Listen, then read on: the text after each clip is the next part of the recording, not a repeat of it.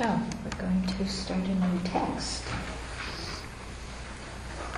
So it's important when we start a new text that we have a good motivation for doing it. Yeah. So we just sang, we just chanted the um, prayer for refuge in bodhicitta, but we need to try and internalize that and, you know, want to study this text and learn the whole path so that we can actualize it and embody it in ourselves.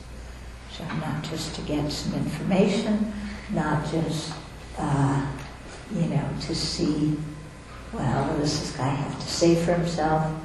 But, you know, to really uh, learn the teachings so we can practice them and embody them. So the, it's called the Gomchen Lamrim. Okay, it was written by Gomchen Nawang Drapa. So um, Gomchen means great meditator. It's kind of like a title that's usually given to somebody because of how they live their life. So uh, Gomchen Nawang Drapa was a native, native of Song province. Song is central Tibet, you know, the province where Lhasa is. Yeah, Wutsan is the, that central area. And so he was the disciple of um, another master called Je Lodro Tempa, who was the sixth Ganden Tripa. So the Ganden Tripa started with Je Tsongkhapa, means Ganden Tripa is the throne of Ganden, and Ganden was uh, the, the monastery started by Je Tsongkhapa. And so, you know, they have successors to the throne. So Gomchen Namdrapa's teacher, Je Lodro Tempa, was one of the successors. And he was also the abbot of Dakpo Monastery. So Dakpo Rinpoche, who lives in France, so that's his monastery in Tibet. And um, Namdrapa also founded several other monasteries in Loka, um, which I've been to. It's in South Tibet, and also the Dakpo region in South Tibet. And his this Lamrim text that we're studying is um, like a, an abstract or a condensation of the of Je Tsongkhapa's middle length Lamrim. Okay, and it's been described as the key to unlock that text. Okay, so the the middle length Lamrim is it's not as long as the as the Lamrim Shenpa, the great exposition, but it's it's long, you know, it's long and it's detailed and so I thought this text, you know, the easy path, which we just went through, was a much more meditative text. And so this one is meant for meditation as well. But I was thinking it's a bit more detailed than the easy path. And that, you know, if we go through this and learn this, then afterwards maybe we can do the middle length Lamrim, if we can find a good translation of it. Okay? Because I think it's good you kind of build up to it because the the middle length Lamrim and the the the great the great Lamrim are both much longer, much more detailed, and so it's good to have the whole general overview and be already meditating on these texts before you get into so much detail. So that's what I'm thinking. Okay? So he starts out homage to the perfect gurus. Yeah, so, you know, paying homage, being respectful. Um, you know, you always start out major activities like that with taking refuge and depending on the three jewels. Now, it, it says uh, in our refuge guidelines to always take refuge whenever you're doing any kind of project or any kind of work so this is the, uh, you know, showing how he's doing it. So through his superior practice of the three instructions and of the transmitted and realized teaching, he is able to uphold the conqueror's thinking exactly, abiding by this great master. So the great master here, he's referring to his own teacher, the Lodro Tempa, who, um, who lived 1404 to 1478. This text was written 15th, 5th century, 15th century. Okay, and then he says, I shall practice the stages of the path of Sutra and Tantra. So this text mostly do, deals with the, the Sutra path. There's one paragraph about Tantra at the end, but he's including it, so he's, you know, making a determination to explain it as well as to practice it. And the, the, he mentions, um, you know, his teacher's superior practice of the transmitted and realized uh, teaching. So the transmitted teaching, sometimes this is translated as the scriptural and realizational dharma. Yeah, but the scriptural teaching or the transmitted teaching, that's the one. That's the scripture, the scriptures, the words, the the discourses that's passed down. It's transmitted from one teacher, you know, from a teacher to disciple, and uh, then the realized dharma is the realizations that we gain from practicing the transmitted dharma. So we want to, you know, preserve the dharma for future generations.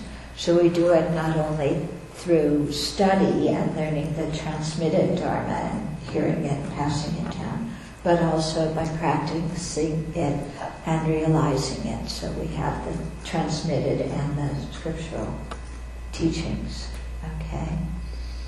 I think that's that's good to kind of understand. Otherwise, sometimes we think, oh, it's only the words, you know, that has to be passed down, or we think, oh, words, you know, too many words. I just want to meditate and think that that's what the only thing that needs to be passed down. But actually, we need both, don't we? Because in order to meditate, we need to listen to the teachings. So we need the, tra- the transmission of the teachings. Okay, so it says the, this explanation of the stages of the path. So stages of the path is lam rim.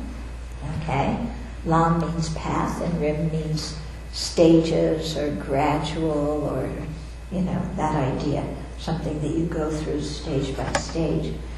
Okay, so this explanation of the stages of the path to awakening has four sections the greatness of the author, the greatness of the teaching, how to listen and explain the teaching. So those are done quickly at the beginning. And then, fourth, the fourth one, how the disciples are progressively guided by the actual teaching. That's where the main content is. is.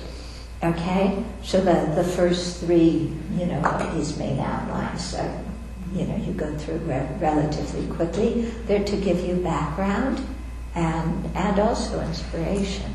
Yeah, it's quite they're interesting. So the greatness of the of the author, yeah, is uh, he he says for the first refer to other works. okay, so he's not going to. It, it's interesting because in the in the um, Lamrim text, when Je Rinpoche, you know, he's writing the Lamrim, but on this first outline, the greatness of the author, he tells the story of, of Lama Atisha.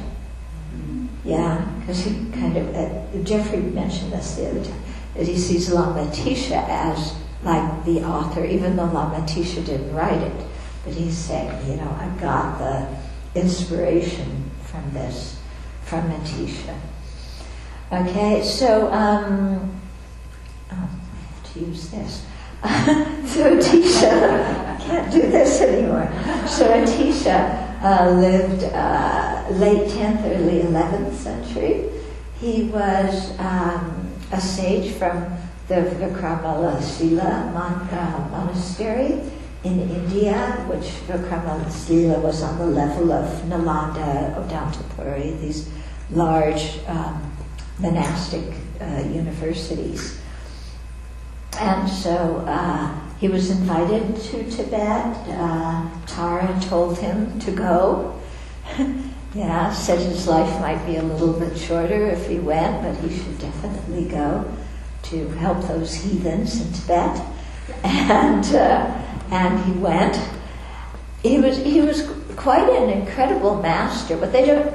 You know, he was born as a prince in Bengal, and you know, he went through the whole thing with his family too, having to leave the kingdom because his godfather wanted him to take over the empire, and you know, he had he ran away to the forest, and uh, and then he, you know, he really wanted to receive the the teachings on bodhicitta, and he couldn't find a master in India, you know, to receive them from in, in the way that he wanted to hear hear them. And so that's when he went to uh, Indonesia. Yeah, he was on a boat for I think 12, 13 months, and there were the sea monsters and the big waves, and I mean, quite a journey. And uh, you know, but these stories sometimes they, they sound a little bit like too much, but when you think, it doesn't matter whether it's too much or not. If it's a rough sea, you know, it's not very pleasant. And look what people did to get the Dharma teachings back then. Yeah, you have to go through that, or, or Xuanzang from China, you know, crossing over the, the Karakoram Mountains to come into, um, into a, India, or I Ching also from, from China, you know, going via the boats. And, you know, it's dangerous, and there were so many people who also went those routes and they died, either from illness or bandits or who knows what. But um, I find it quite inspiring to think of all those people and, and you know, they wanted the Dharma so badly that they they endured all these life-threatening things. And like I said, some of them got killed. Um, you know, to, to get to India where they could learn the Dharma or in Atisha's case, to go to Indonesia. Um, you know, there was a uh, the Golden Isle, where he went uh, to learn.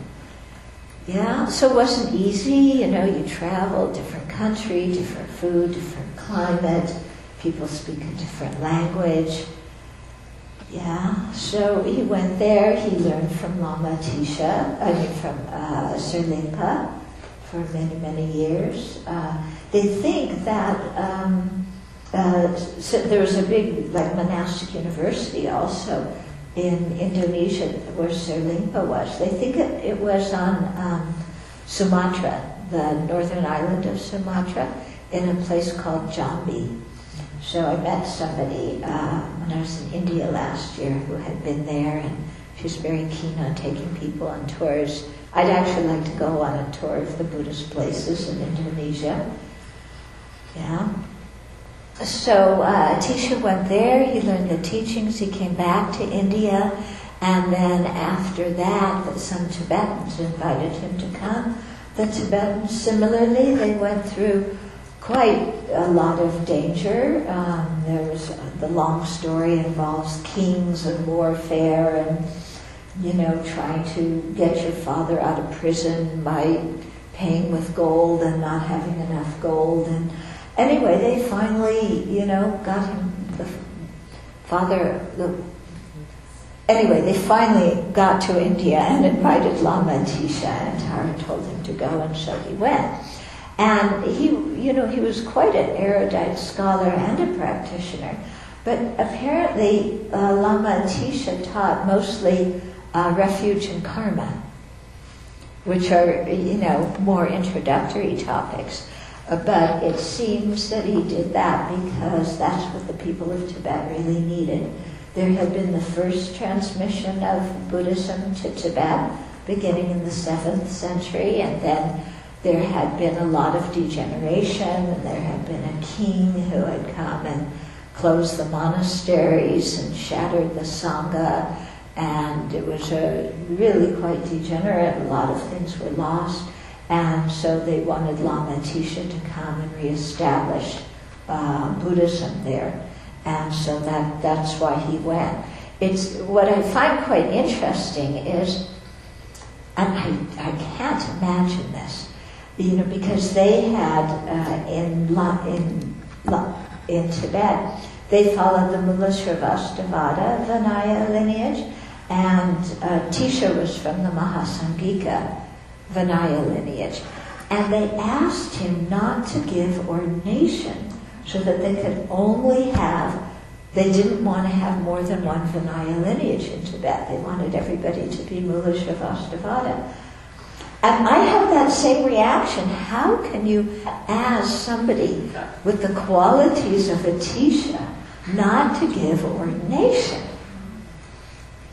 I don't understand that, but somehow they did, and they, they see, see that as praiseworthy now, because it's only the one lineage. And he was also a great tantra master, but it seems like they also asked him not to teach tantra, or at least not to teach it wisely, uh, widely. So quite, quite interesting, you know. Um, yeah. Anyway, it was really due to Lama Atisha's kindness in in going to Tibet and teaching, uh, you know, for so many years that Buddhism got reestablished. And so you have the uh, first transmission, you know, that came before uh, Dharma, who was the horrible king that destroyed everything. That turned into the Nyingma tradition. And then the, the three um, new translation schools came from Lama Atisha, the Kagyu, the Gelug, and the uh, Sakya. Okay, but if you if you look, actually, in all four of the Tibetan tr- traditions, they all have these kind of Lamrim texts like this, so that everybody was really influenced by Lama Atisha in one way or another. Okay, so you have in Kagyu, you have uh, Gampopa's Jewel Ornament of Liberation. You have in Nyingma, uh, Longchenpa's text. I kindly bent to ease us. I'm not sure what the name of the text is, um, but that's kind of like the basic Lamrim. Huh? Longchen Nyingtik. I'm not sure if if that is the Lamrim or another teaching. Do you know? That's the Ngöndro practice. Okay. Yeah, but the Lamrim text is. I think the one you mentioned. Kindly bent to ease us. Okay. And then Patrul Rinpoche, also from the Nyingma, he wrote this fantastic book called uh, Words of My Precious Teacher. One of my teachers, Geshe Nawang Dargay, used to quote, quote that book a lot. And um, Patrul Rinpoche was great. He, I love these teachers who just say it, you know, really straight as it is. And don't let your ego wiggle out of it. You know, and then in the Sakya, you had uh, the beginning part, I think, of the three visions. You know, that. Okay, so every, you know all the, t- the Tibetan traditions. You know when it comes to the, the foundation teachings, and by foundation we shouldn't think, oh, it's just it's the simple teachings. Yeah, the foundation teachings. You do that for a little while, then you go on to tantra. Yeah, actually the foundation teachings are very very profound, and they take quite a long time to to soak into you and to really understand them. So we shouldn't kind of uh, gloss over them and think, oh, foundation stuff is easy. It's, it's not. It's not. Okay? Um, you know what Guy was teaching last weekend? Yeah, that's included in the three principal aspects of the path, which is called foundation material. Was that easy? No. Okay. Point made. okay. okay. So uh, then the second point, the greatness of the teaching. So they, they always talk about this at the beginning, you know, and it's important. So we know something about the author. We know something about the teaching. Okay, so the greatness of the teaching. There's there's four subdivisions that's telling us how what the greatness of the teaching is. Okay, so here it's referring to the Lamrim teaching. So the first one is the greatness of its allowing you to realize that all the teachings are free of contradictions. Okay, so what that means, it says understanding that within the three vehicles, so the here, here solitary realizer bodhisattva vehicle, on what is to be discarded and realized in either the main path or one of its branches constitutes, actually for the three vehicles, it could refer to the fundamental vehicle, the universal vehicle, and the tantric vehicle. He's not clear here. But anyway, that whether it's either the main path or one of the branches constitutes the method for any individual to achieve Buddhahood. It, okay, so what that is. So I think it is probably the fundamental vehicle, universal vehicle, and, and tantric vehicle. Um, so that's the meaning of re- realizing that all the teachings are free of contradictions. Okay, so what this means, yeah, because the English, the, the, tra- the translation here needs a lot of work. Okay, and I'm, I'm not happy with the translation. Anyway, it's what we have. But what this means is that it makes it easy to understand how there's nothing incompatible or contradictory in all of the Buddha's teachings. Okay? And that's important to, to understand because if you don't understand it, then you hear things talked about in different contexts and you think the Buddha's contradicting himself. So, for example, when we talk about precious human life, we talk about the preciousness of our human body and how wonderful it is to have this human body because it's the basis of our Dharma practice and, you know, what a fortune it is, this great opportunity. And then, but when you, you're talking in the, for the middle capacity beings, then you talk about this body as just a lump of vegetative material that is rather foul and puts out foul stuff, and there's nothing at all to be attached to in it. So you could get really confused. Wait, precious human readers, they said, I'm so lucky to have this body and it's wonderful. And then, you know, later on it tells me it's this garbage heap that's full of foul stuff. So, you know, is the Buddha contradicting himself? Well, no. It's just, you know, in the context of looking at our opportunity to practice the Dharma, then we are amazingly fortunate to have uh, a human body and human intelligence uh, because it gives us the opportunity to to uh, to think and learn and use language and everything like that. So in that context, the human body is very precious. In the context of studying, you know, the, the 12 links and how we take rebirth into samsara, in that context, the body is seen as like the encapsulation of, you know, it's, it's the, the result of afflictions and karma, and it's something we cling on to, and that clinging keeps us bound in cyclic existence. And so, you know, from that point of view, this body is nothing great and not to be attached to. Okay, so can you see from different viewpoints how the body is, is looked at differently? So if we don't understand that, then we can get really confused and, you know, like that. Or even in terms of, of the precepts, you know, when you keep the Vinaya precepts, there's a, you know, the fully ordained monks and nuns vows, there's a lot of very detailed vows um, that govern, you know, very small actions that you do throughout the day. And then there is a uh, bodhisattva vow that says you're supposed to do what's beneficial for sentient beings, even if it entails going against some of these more detailed, specific Vinaya precepts. Yeah. So again, you could think, wait a minute, you know, Buddha told me to take the Vinaya precepts, the Pratimoksha precepts. I did that. Now he's telling me that you know, some of the small ones, you know, I should consider bodhicitta more important. So what's the story here? You know, it could seem like the Buddha's contradicting himself. Or, or that it's not for a practice for one person to do.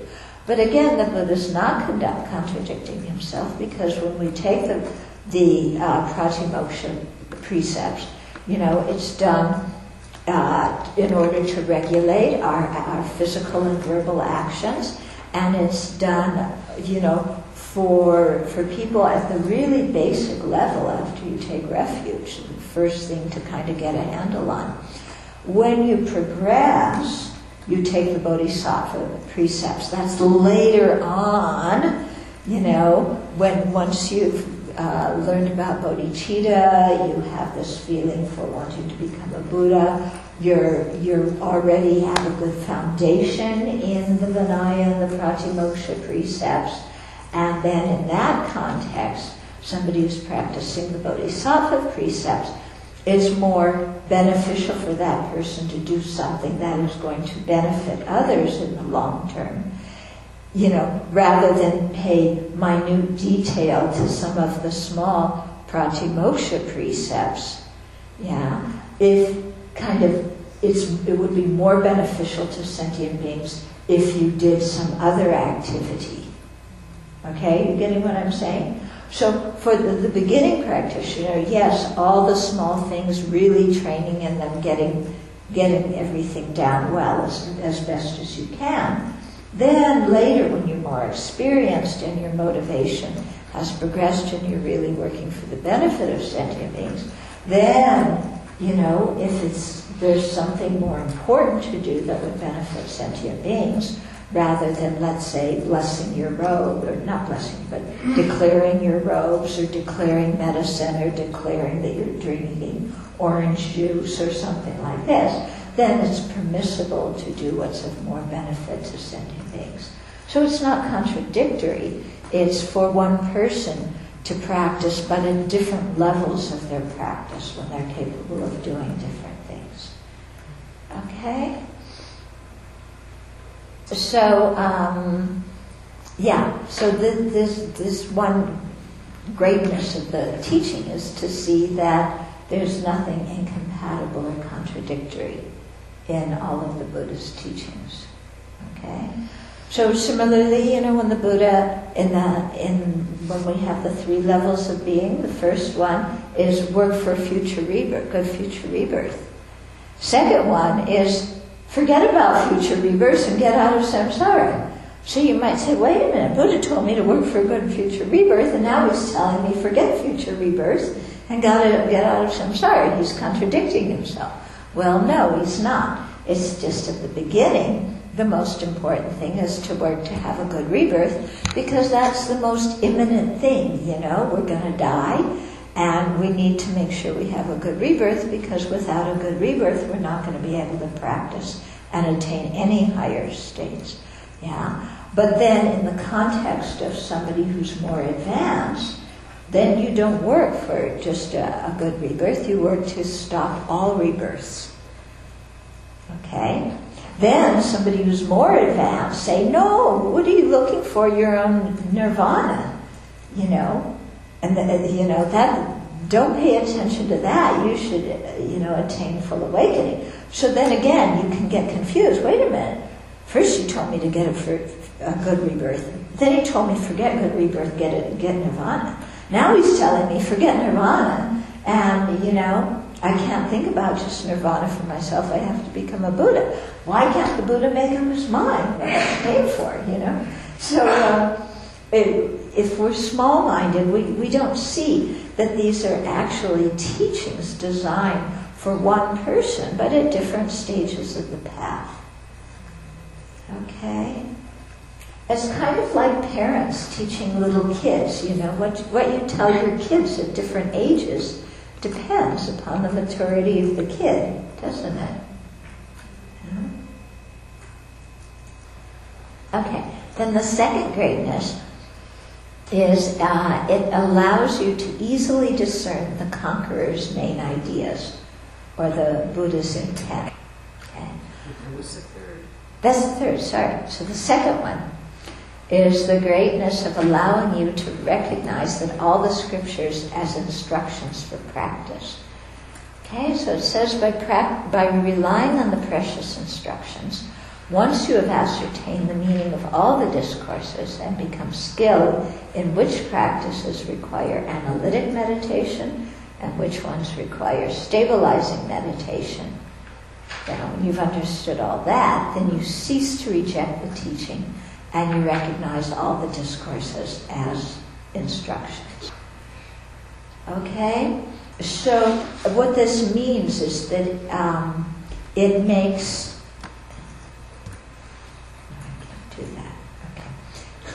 Sorry? You have to treat each computer differently, you know. It's, it's like you have to treat each person differently, so you have to treat each computer differently. Okay, so it makes um, every spiritual instruction, without exception, dawn on the mind as a personal guideline. That's the meaning of the second one. So it helps you when when you hear a teaching, it helps you understand where different teachings belong on the schema of the stages of the path to awakening. And it helps you to realize that they're all teachings for personal instruction. Okay. And this is quite important, okay, because otherwise, you know, there's a danger that we think, well, these teachings are all just for intellectual amusement and they're kind of interesting, uh, but they're just so that you learn a lot of information, but they're not really for somebody to practice. Yeah? So that's a big boo boo if you think like that. Yeah? We should understand that all these teachings are meant for somebody to practice, you know, and that somebody is us. Yeah? So they're all meant as personal guidelines. You know, of course, what we practice at different times in the path is going to be different because our, our mind is going to gradually be expanding and you know, so we're going to be gradually become more capable of understanding more. But it's important, you know, to when you hear different teachings, to, to accept that they're they're all fit for for us to practice. Maybe not at this moment, but at some time or another during the, the our practice. Okay, um, and and so that's really important you know? Like I said, because otherwise you, you think, oh, all this stuff is not for practice, it's just verbal blah blah, or it's for somebody else to practice, it's not for me to practice. And anyway, all these different lamas are coming to town, and they say all different kinds of things, and I can't make any of it hang together. Okay? So this is one thing that is really, really beautiful about the Lamrim is it helps you to um, to put all the teachings together and to understand them as a path of practice. So that, um, and I think this is especially important, the, you know, now in our modern day, because so many people, you know, especially lay people, you know, when you're in a Dharma center, you may not have consistent teachings you know, of a text over a period of time. You have guest teaching, teachers come. So one teacher teaches this, next teacher teaches that, third teacher teaches this. Then you're going, what am I supposed to practice? You know? Because they're, they're all, the Dharma's very vast, you're hearing all these different teachings, you get really confused. Okay? So what's brilliant about the long Lamrim structure is as you learn it, you see, you know, I went over this um, two, two weeks ago. So if you didn't, it's good if you listen to the teaching from two weeks ago. It's very helpful because there I explained the three levels capacity being and how each being has a certain motivation, the meditations you do to generate that motivation, the meditations you do having after you've generated that motivation in order to actualize the purpose of that motivation. So it's very helpful to understand that. Because then, you know, when different teachers come and teach different things, you can say, oh, that goes here at the beginning of the path. Oh, that goes there at the end. That goes here, that goes there. And then you can put it together as, as a whole instead of getting quite confused. Okay, now we're at the third one, that you can easily discern the, the conqueror's um, intention. So, although the great treatises are the supreme instructions, it is difficult for an untrained mind to identify the main principles in them, and discerning them requires time and great effort. Whereas with this instruction, you can easily determine the conqueror's main ideas. Okay, so this is, is really true. You know, if you sit down, you know, all of the, the four Tibetan traditions, they all have a curriculum of texts that you're supposed to study, and you study these for, you know, 15, 20 years or whatever, and they go into detail on all sorts of different topics, and you can learn these and you go, what am I supposed to do with all of this? You know, how in the world do I put this into practice? Okay, so, you know, what does the Buddha mean? And, um, or even, you know, you're studying the different tenet systems. You know, the Vaibhasikas say this, and the Tantrikas, the Chittamatras, the Madhyamakas, like, what do I believe, and how am I supposed to practice this, and what does it do? Very easy to get confused. Yeah, because the great treatises from India are really, they're very vast, they're very profound. The thing that is so brilliant about the Lam Rim is that it extracted the main points from all these treatises and then arranged them in an order that makes it very easy to practice. Okay? So it's the by the, the three levels of capacity being the person who seeks for a good rebirth, person who seeks liberation, person who seeks full awakening. Okay? And then you systematize the teachings according to those three capacities of beings. Yeah, and then you understand where all the great treatises, the material from the great treatises, where it where it goes.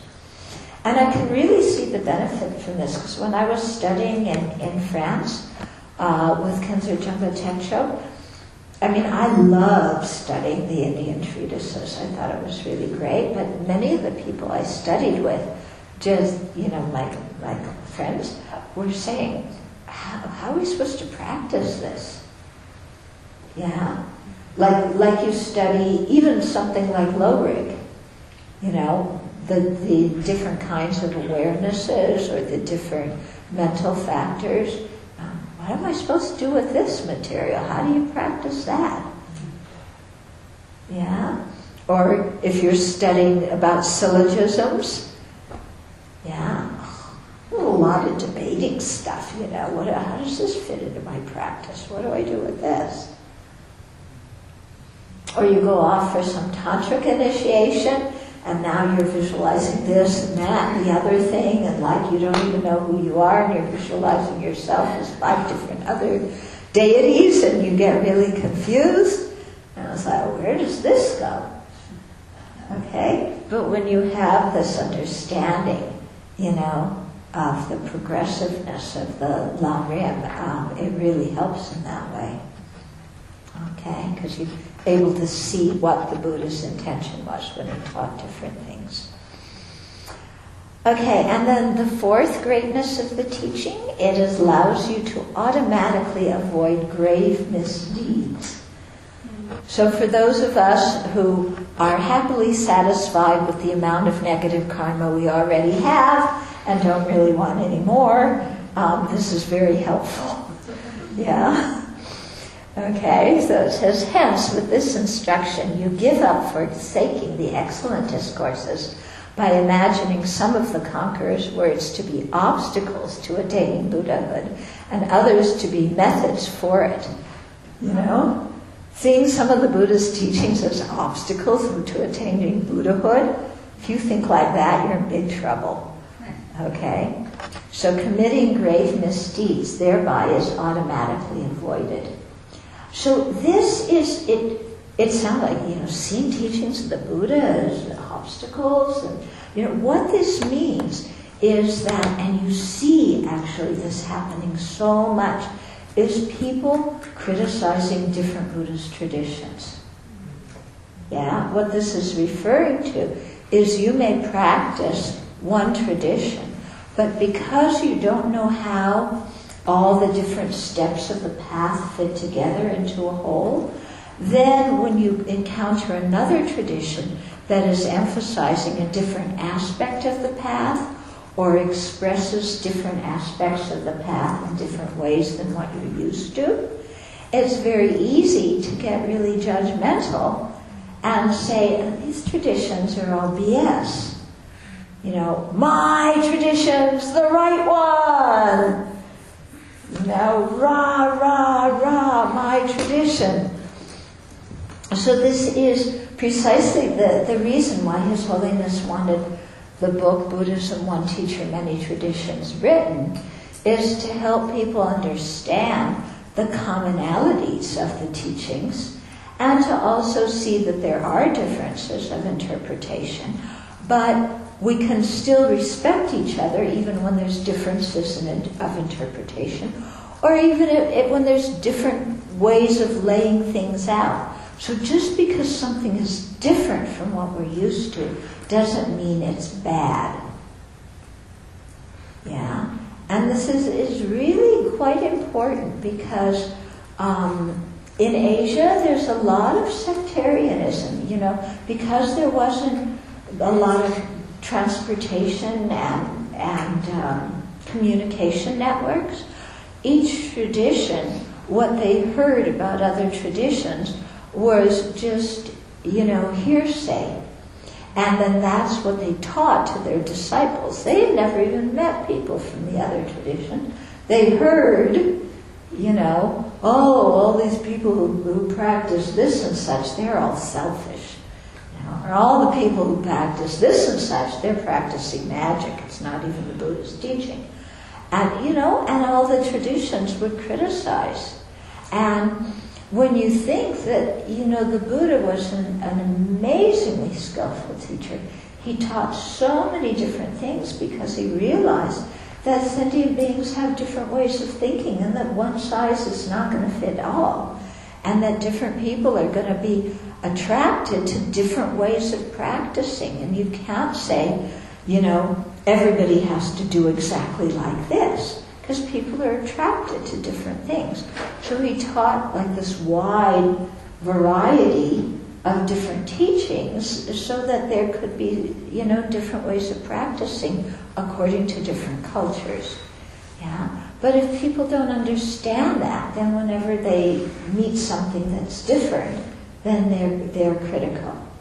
Yeah.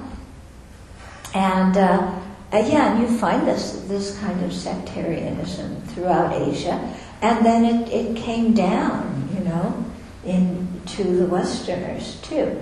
One thing I think that where we Westerners are, are um, what we're doing to try and prevent this is that people meet from different traditions. Like this year, we're you know we're having the 21st annual. Um, gathering of Western Buddhist monastics. You have people from different traditions coming together in the spirit of friendship.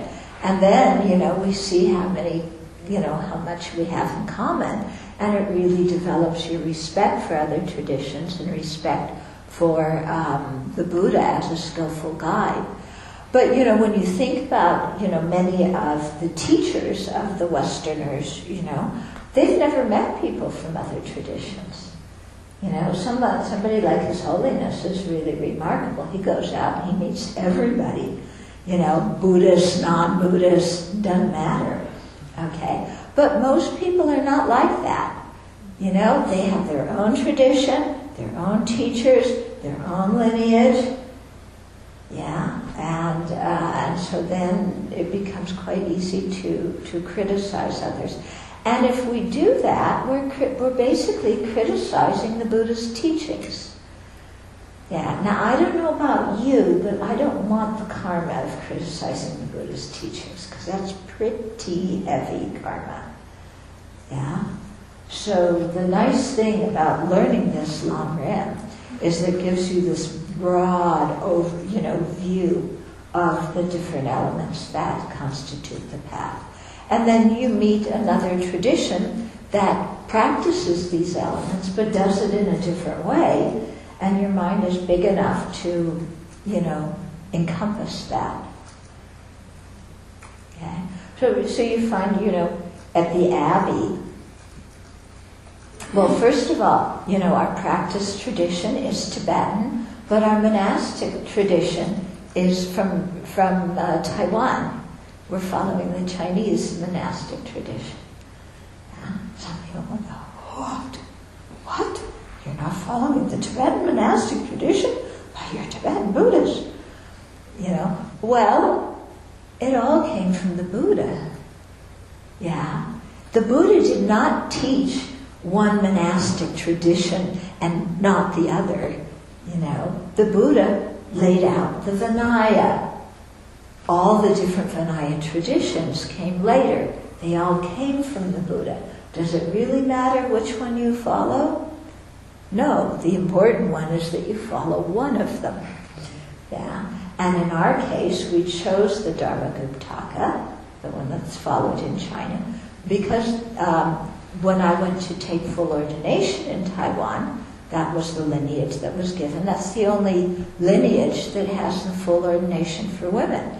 And we wanted to have the women at the Abbey be fully ordained, so we chose that Vinaya tradition to follow. Okay? So there's a rhyme and a reason, and, and it worked out well. And I don't know if, if I don't know if others are doing this as monasteries, individuals do it. Yeah, but we're doing it as a monastery. Okay, so same thing. You know, we have some, we do some Chinese practice. You know, we do the Chinese chanting. But if you look, you know, when we chant the three refuges at the end, they're also dedication prayers, aren't they? Yeah, it's taking refuge and dedicating your merit, all in three verses. So the meaning is the same as in the Tibetan tradition. We chant a prayer translated from Chinese. What does it matter? The meaning is all, all there in already in what we're practicing. Okay. Yeah. Would you have advice to how to react when you came across someone that, I mean, for us lay people in this society, when you come, some, come across a, a Buddhist person that is criticizing, That is, uh, critic, critical? Criticizing. Thank Yeah. you. Thank you. okay, so, to, to the Buddhist practice?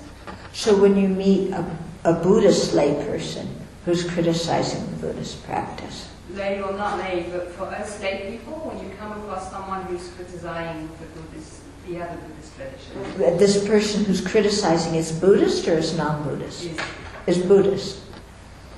Then you keep your distance.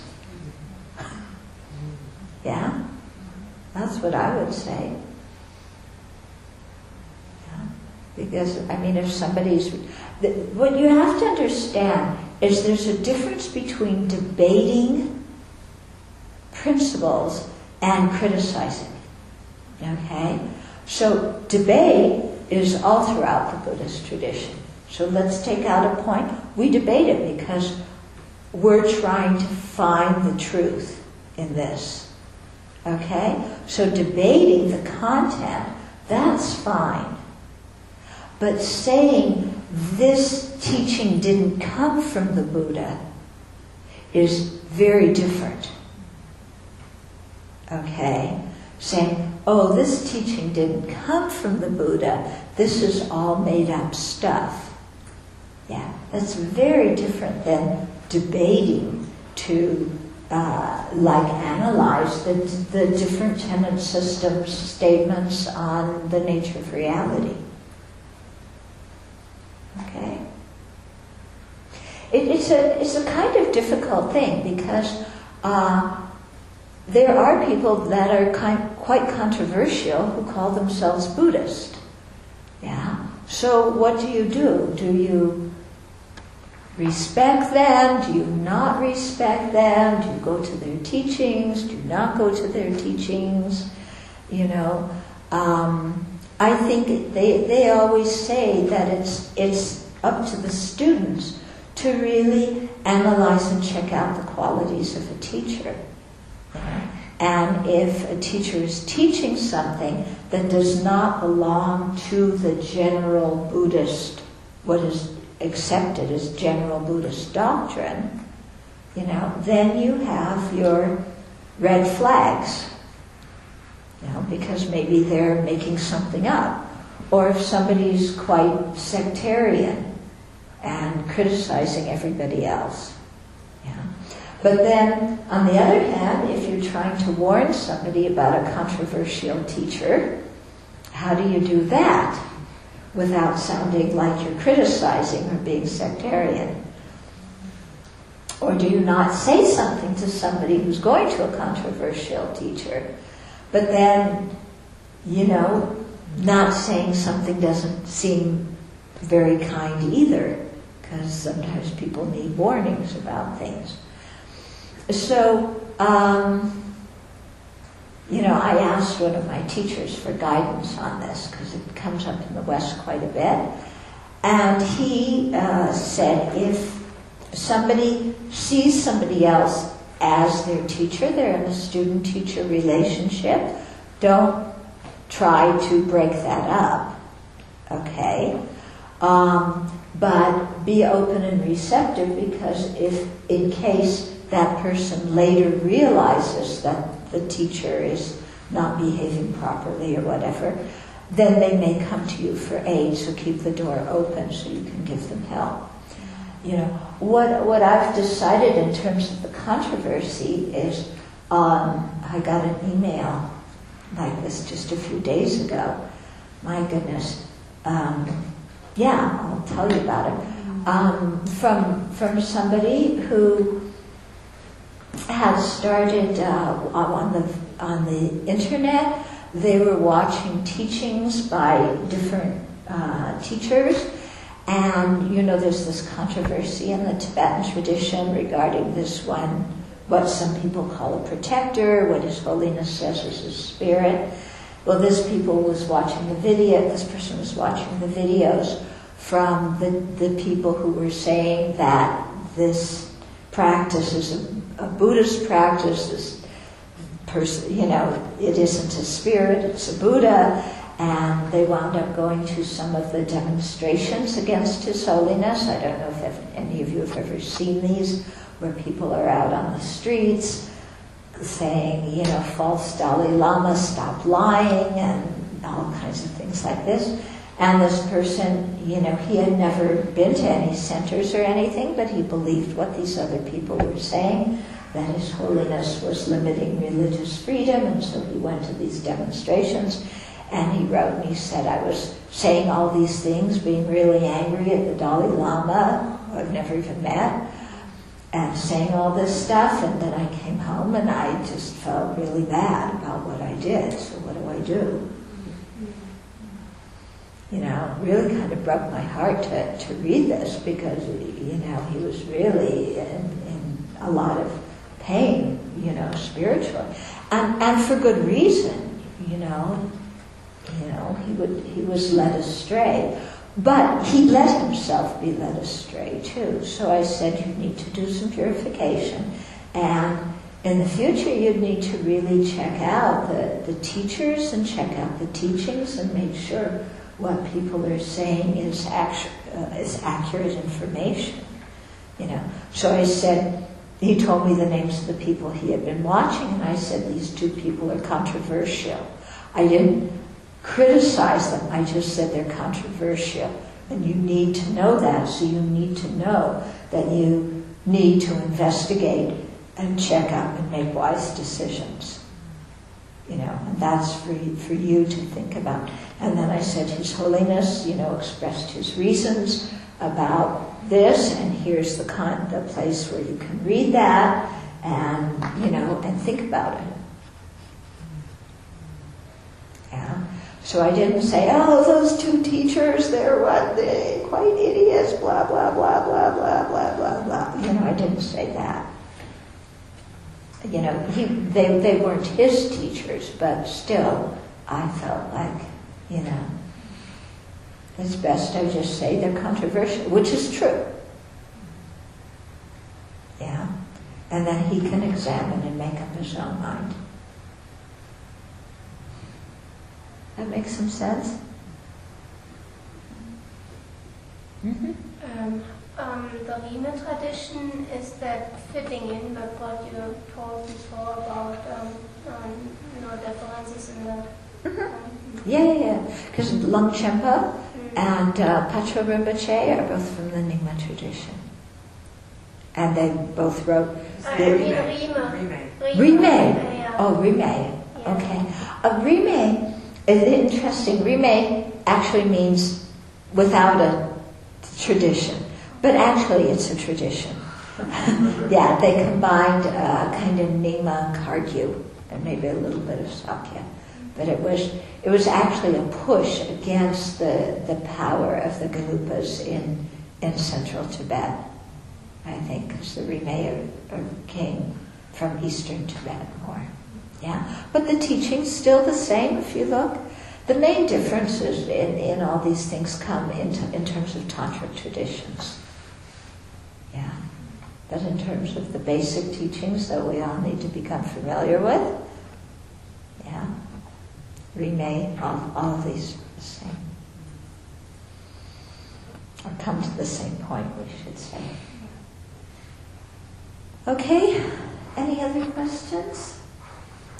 Yeah. Just a simple one. I'm just wondering about the dates uh, for the author, Gomchen Drakpa, because he talks about his teachers. Oh, the dates. I don't have the dates. Hmm. You want to look them up on the internet and see if you can find the dates? Okay. It's in the 15th century somewhere, because his teacher lived in the 15th century. Yeah. I'm just wondering how close in time he lived to uh, Je Tsongkhapa. Oh, that's true. Hmm. Well, his teacher was Was early. It's uh, 1404 to 1478. yeah. Wait a minute. Where was his teacher here? Um, Ramage, you mentioned. um, yeah. Yeah, 1404. So that was his teacher's teacher may have started teaching in the 14. Uh, well, he, he, if his teacher was the sixth person from the uh, the sixth holder of the Ganden Tripa, of the Ganden throne, then he was after Je Rinpoche for, you know, a number of years. Isn't that throne only held for a few years before it's passed on? Yeah, yeah.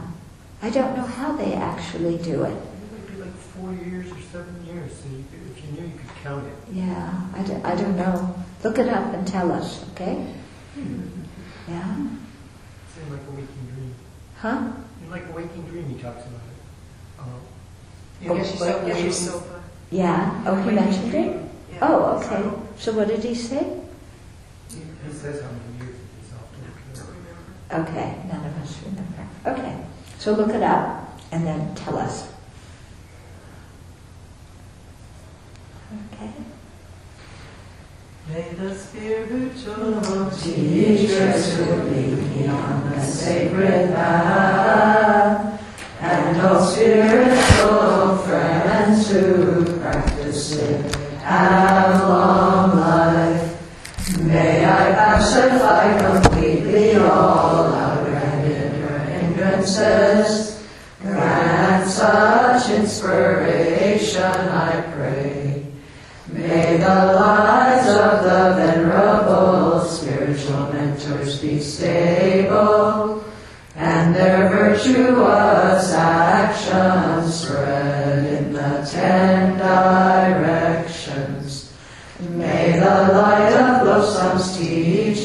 dispelling the darkness of the beings in the three worlds always increase. Idam Gurana Mandala Kambiratayani. Due to this merit, may we soon attain the awakened state of Guru Buddha, that we may be able to liberate from their sufferings. May the precious Bodhi mind, not yet born, arise and grow. May that born have no decline, but increase forevermore. In the snowy mountain pure land, You're the source of good and happiness, powerful Tenzin Gyatso Chenrezig. May you stay until samsara ends. May the deeds Of explaining and practicing the Dharma, done by groups supporting the teachings and their upholders, who spread the view of dependent arising and